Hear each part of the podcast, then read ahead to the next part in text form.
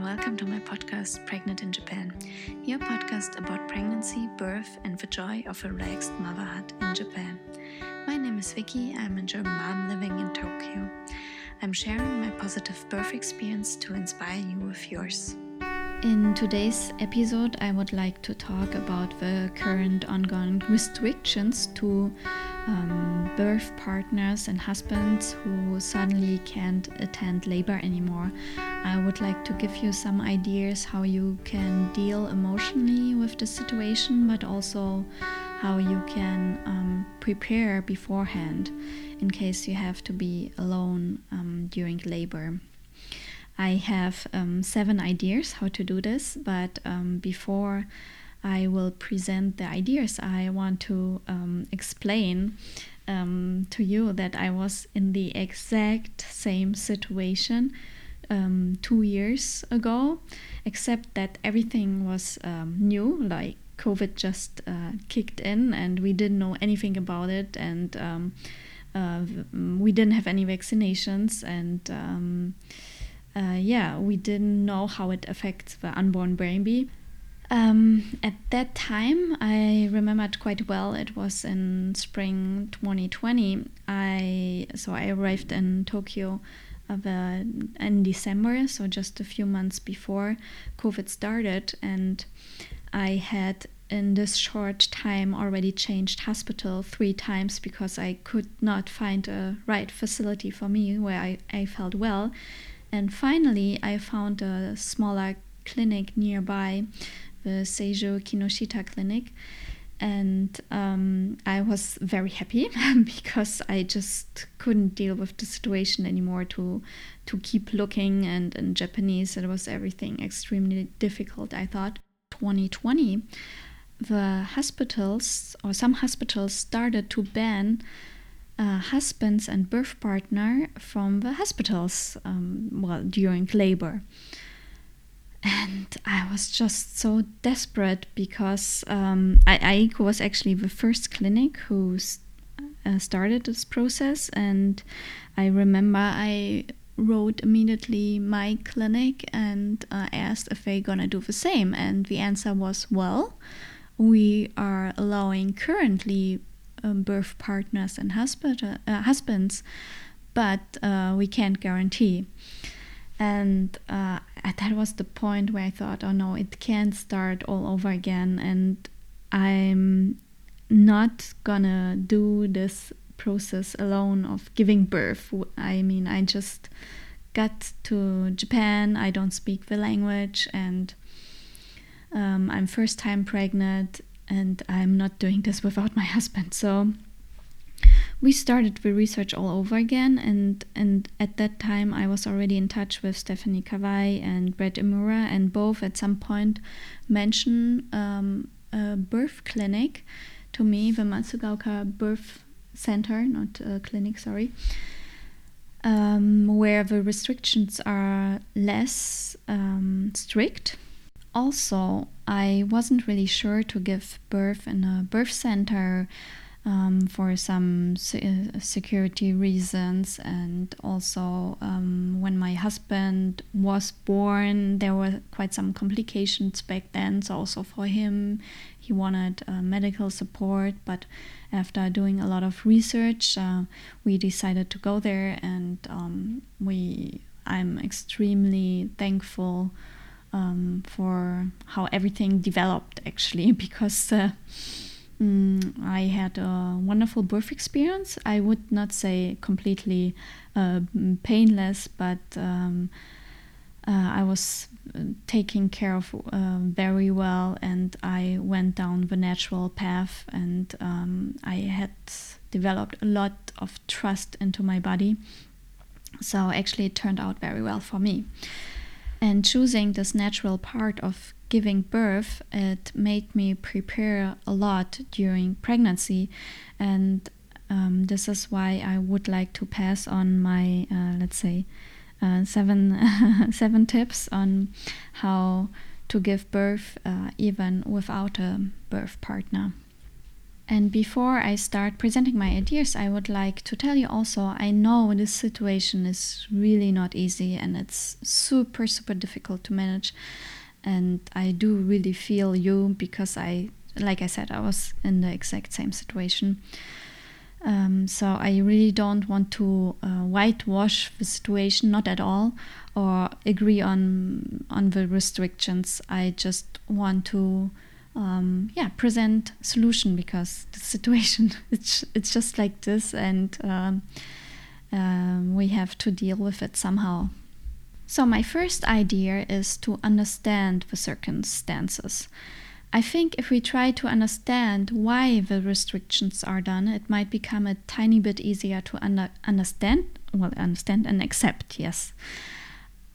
And I think in life there are things we can fight for and other things um, like this restrictions, uh, we won't be able to change it overnight. So um, there might be uh, some organizations that can help us and to show that study is um, um, laboring women shouldn't be alone but um, if you give birth in the next week or maybe even in the next month um, the restriction might be the same. So for me um, i believe it's a good idea to accept the situation and save your energy for your baby and to invest the time to look for solution and how you can prepare. Yeah so um, the hospitals and clinics um, want to protect as much as possible midwives and doctors um, to not get infected with covid and I don't want to imagine what will happen if a whole bunch of doctors and midwives get sick and have to quarantine. Who will help with labor of the next babies? And first I thought, well, but if my husband is infected with COVID, um, there is a really high chance I'm affected too. But if you see it from another side, um, if we are both in the hospital, uh, there's one additional person who touches surfaces, who talks to people, and it's a 50% more risk to infect other people. I know it's not easy, but maybe knowing this, it will make us understand it's not to torture us personally, it's not against us, it's more about to keep the hospital system running, and so the hospital staff can keep on taking care of patients and the patients that are coming after us and the patients that um, will have babies after uh, we did. So, um, yeah, I think keeping this in mind uh, can be helpful. Okay, my second idea is um, is it sounds very simple, but take the time to talk with your partner or with your husband uh, it's a very frustrating, uh, frustrating situation, and I can only imagine how many um, negative emotions uh, we can have. And it's it's also okay to feel um, the anger, to feel bad for the moment, and take the time to talk about it. And I'm sure also your um, partner or your husband um, doesn't feel good about it. So I think uh, talking about it is um, very helpful. It sounds a little bit functional, but after taking the time to be mad, um, you can move on and um, see how you can still manage a positive birth experience alone, even if you are without your husband or partner. Well, my next idea is um, the comparison with other mammals. So I know you might think it sounds strange, but uh, it extremely helped me during my preparation for giving birth. And I watched tons of YouTube videos um, of cats, dogs, elephants, tigers, and so on who gave birth and how they how they act and what they did. And with more and more research, I discovered that not only for um, animals, birth is manageable, but also for us for us humans. And the advantage that um, animals have. They are much more instinct uh, driven and um, they don't have like the thinking brain, let's say, as we humans do. Um, but there are methods to um, kind of disconnect from your thinking brain and to be more um, like an animal, following your instincts. While watching all these videos and doing the research, I um, noticed they are all, the animals I'm talking now, always hidden somewhere in an isolated space. They are alone, and it's often during the night. for both of us, for animals and humans, um, our ho- hormones tell us when it's time to give birth. And maybe uh, you have already noticed um, then when maybe you have seen already a cat's um, childbirth, um, they can kind of um, pause or let's say stop the labor if they feel unsafe, and um, it's the same for us. That's also the reason why some women can't give birth if they are either surrounded by too many people or unfamiliar with a place or places too, um, let's say, sterile um, place like a hospital. That was, for example, I knew um, when I was uh, at Red Cross, and I know it's a very good hospital, but uh, I would not be able to give birth there. It was just too big, too much of a hospital um, atmosphere for me. I was also talking about the um, about animals giving birth at night, and the reason is because at night um, there is less distraction and um, it makes them feel more safe. And I also gave birth at night, and the midwife told me afterwards most of the women give birth at night because that's just when they feel safe and everything is quiet and uh, it's not busy. Um, the night is for giving birth, apparently, often, not always, but often. and being isolated is a big part too, I think. Um, because when you look back in history, uh, there are not only animals who gave birth, a birth isolated, but also uh, many tribes where women uh, gave birth themselves. Well, I'm not saying it's the best thing to be alone, totally alone. I just want to say it's part of our uh, mammal uh, roots, and especially now with this COVID situation, uh, we can remind ourselves of this natural instinct of being isolated and reminding ourselves that uh, it's also possible um, being alone. Actually, in my last episode, where I interviewed uh, Caroline from Belgium, uh, she recommended a book about uh, tribes in South Africa where women uh, give um, birth. So, uh, yeah, there are even books and studies about all this. I do recommend watching YouTube uh, videos um, of mammals giving birth and to see what we can learn from from them. They are, if you observe them, in a trance-like um, status. Even us, we can somehow um, activate a trance-like status and I actually, when in my pregnancy, I did a self hypnosis um, course, audios. It was a very effective course.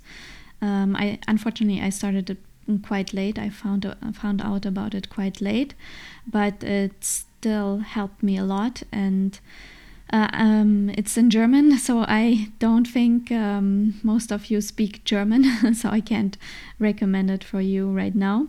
But I'm sure there are other courses in English. This trance like status is uh, uh, contrary to the image of women who give birth filled with uncontrolled uh, screams.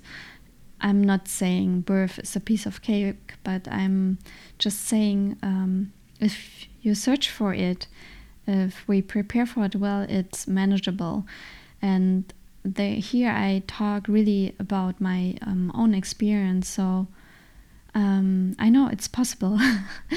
I, of course, I know pregnancy and giving birth is for um, is for every woman different. But I do really believe um, you can affect positively um, the birth process when preparing with the tools that suit you. So here I'm just presenting some ideas. My next idea is about um, uh, self hypnosis. uh, it's actually related to the trance like status I just talked uh, before about. And yeah, it might sound strange and um, it may might f- made you think of a magician, but um, it's a hypnotic state and it's uh, used as a self help tool for controlling pain and managing stress in a lot of different areas. And there are a lot of research about self hypnosis, and it's even um, there have been some cases uh, where it was used uh, for surgery, so very surprising, but apparently very effective. If you practice self hypnosis with, for example, audios, um, then it will relax your um, body, your muscles, and with this, um, your baby can go through the birth canal more smoothly and natural, and you are not falling falling into this um, pay, fear pain uh, cycle. Self hypnosis is a big part of hypnobirthing too, but um, I don't think you need to do a hypnobirthing course to um, do self hypnosis. With self hypnosis, you can reach a trance status, and um, you with this you can shut off your thinking brain and um, I want to say, in especially in this COVID situation where you might be alone without your partner, um, then you actually, if you are in this status of trance, uh, you don't need anybody around you um, because everybody outside can be a distraction and you won't concentrate on your body as much anymore. When you talk to women who gave birth, they will often tell you already about uh, trance like status, like everything being blurry and they don't know exactly what happened. And I experienced the same. Plus, um, if my um, husband would go out of the room, I would not notice that it didn't make a difference. Putting it into a nutshell, this point, um, I think really um, this is a great tool to concentrate on yourself rather than um, every distraction that brings you back to the external world. My fifth idea how to prepare mentally is to ask the hospital staff to show you the labor room already if it's possible. If it's not possible, then uh, maybe just the way to the labor room. So, what aisle do you have to go? Um, what um, on what floor is it on? Where's the elevator? And I would also um, take videos of it or um, pictures and then while you are at home, look at those pictures and prepare already mentally okay, I'm going to this elevator and it's located here. Then I go to the second floor, and then the labor room is on the left. And everything that you prepare in advance, it's not gonna be new anymore. It's like already done. At least you don't have to concentrate on uh, the way to the labor room. Uh, maybe somebody will also guide you, yes, possible. But uh, I just want to say it's not new anymore. You already know it. Some hospitals uh, still allow husbands to be there, but only for the last part of labor. So you could also prepare on your cell phone uh, a symbol um, or smiley or whatever um, that you send to your husband so you don't have to actually write the message or just agree with your husband on a symbol that you send and your husband will know okay it's time to come to the hospital. Or even better uh, i would just ask the hospital staff to um, to do it for you to call your husband if it's time to come. So it's one thing that distracts you um, less. Why being on the phone when you can be with your baby and your body and concentrate on that? And um, maybe the hospital, maybe it's a weird question to ask that, but you know, go for it. Just ask it. Uh, what can they do? They can just say no. So, so what? And here's my sixth idea that might help. If you think you can't do it without your partner, then just think about how you do it for your baby. Because often we have more power and strength when we think about how we do um, something for somebody else. If you think uh, you do it for your baby, uh, then you are not doing it for yourself, but for your baby. and here's my last encouraging thought. I know it's a really hard situation from my own experience. At the same time, I try to remember however it's going to end up, with or without partner, I still ha- I'm still in a great health care system, and we are lucky. We are in Japan. Um, there are doctors, there are midwives, there are, there's um, um, experienced midwives and experienced doctors. Uh, we have all the medication we need just in case, and um, it's a really safe place to give birth. So um, this is something we, yeah, we we can also focus on. We are taking care of. Um, yeah, we are we are lucky, really. I deeply, deeply wish you all the best and a very effective preparation and a very smooth birth. And um, I would love to hear from you what you think. Uh, I know not all advices are everybody's cup of tea, but um, it's only to present some tools, and maybe one or two can be helpful for you. All the best to you.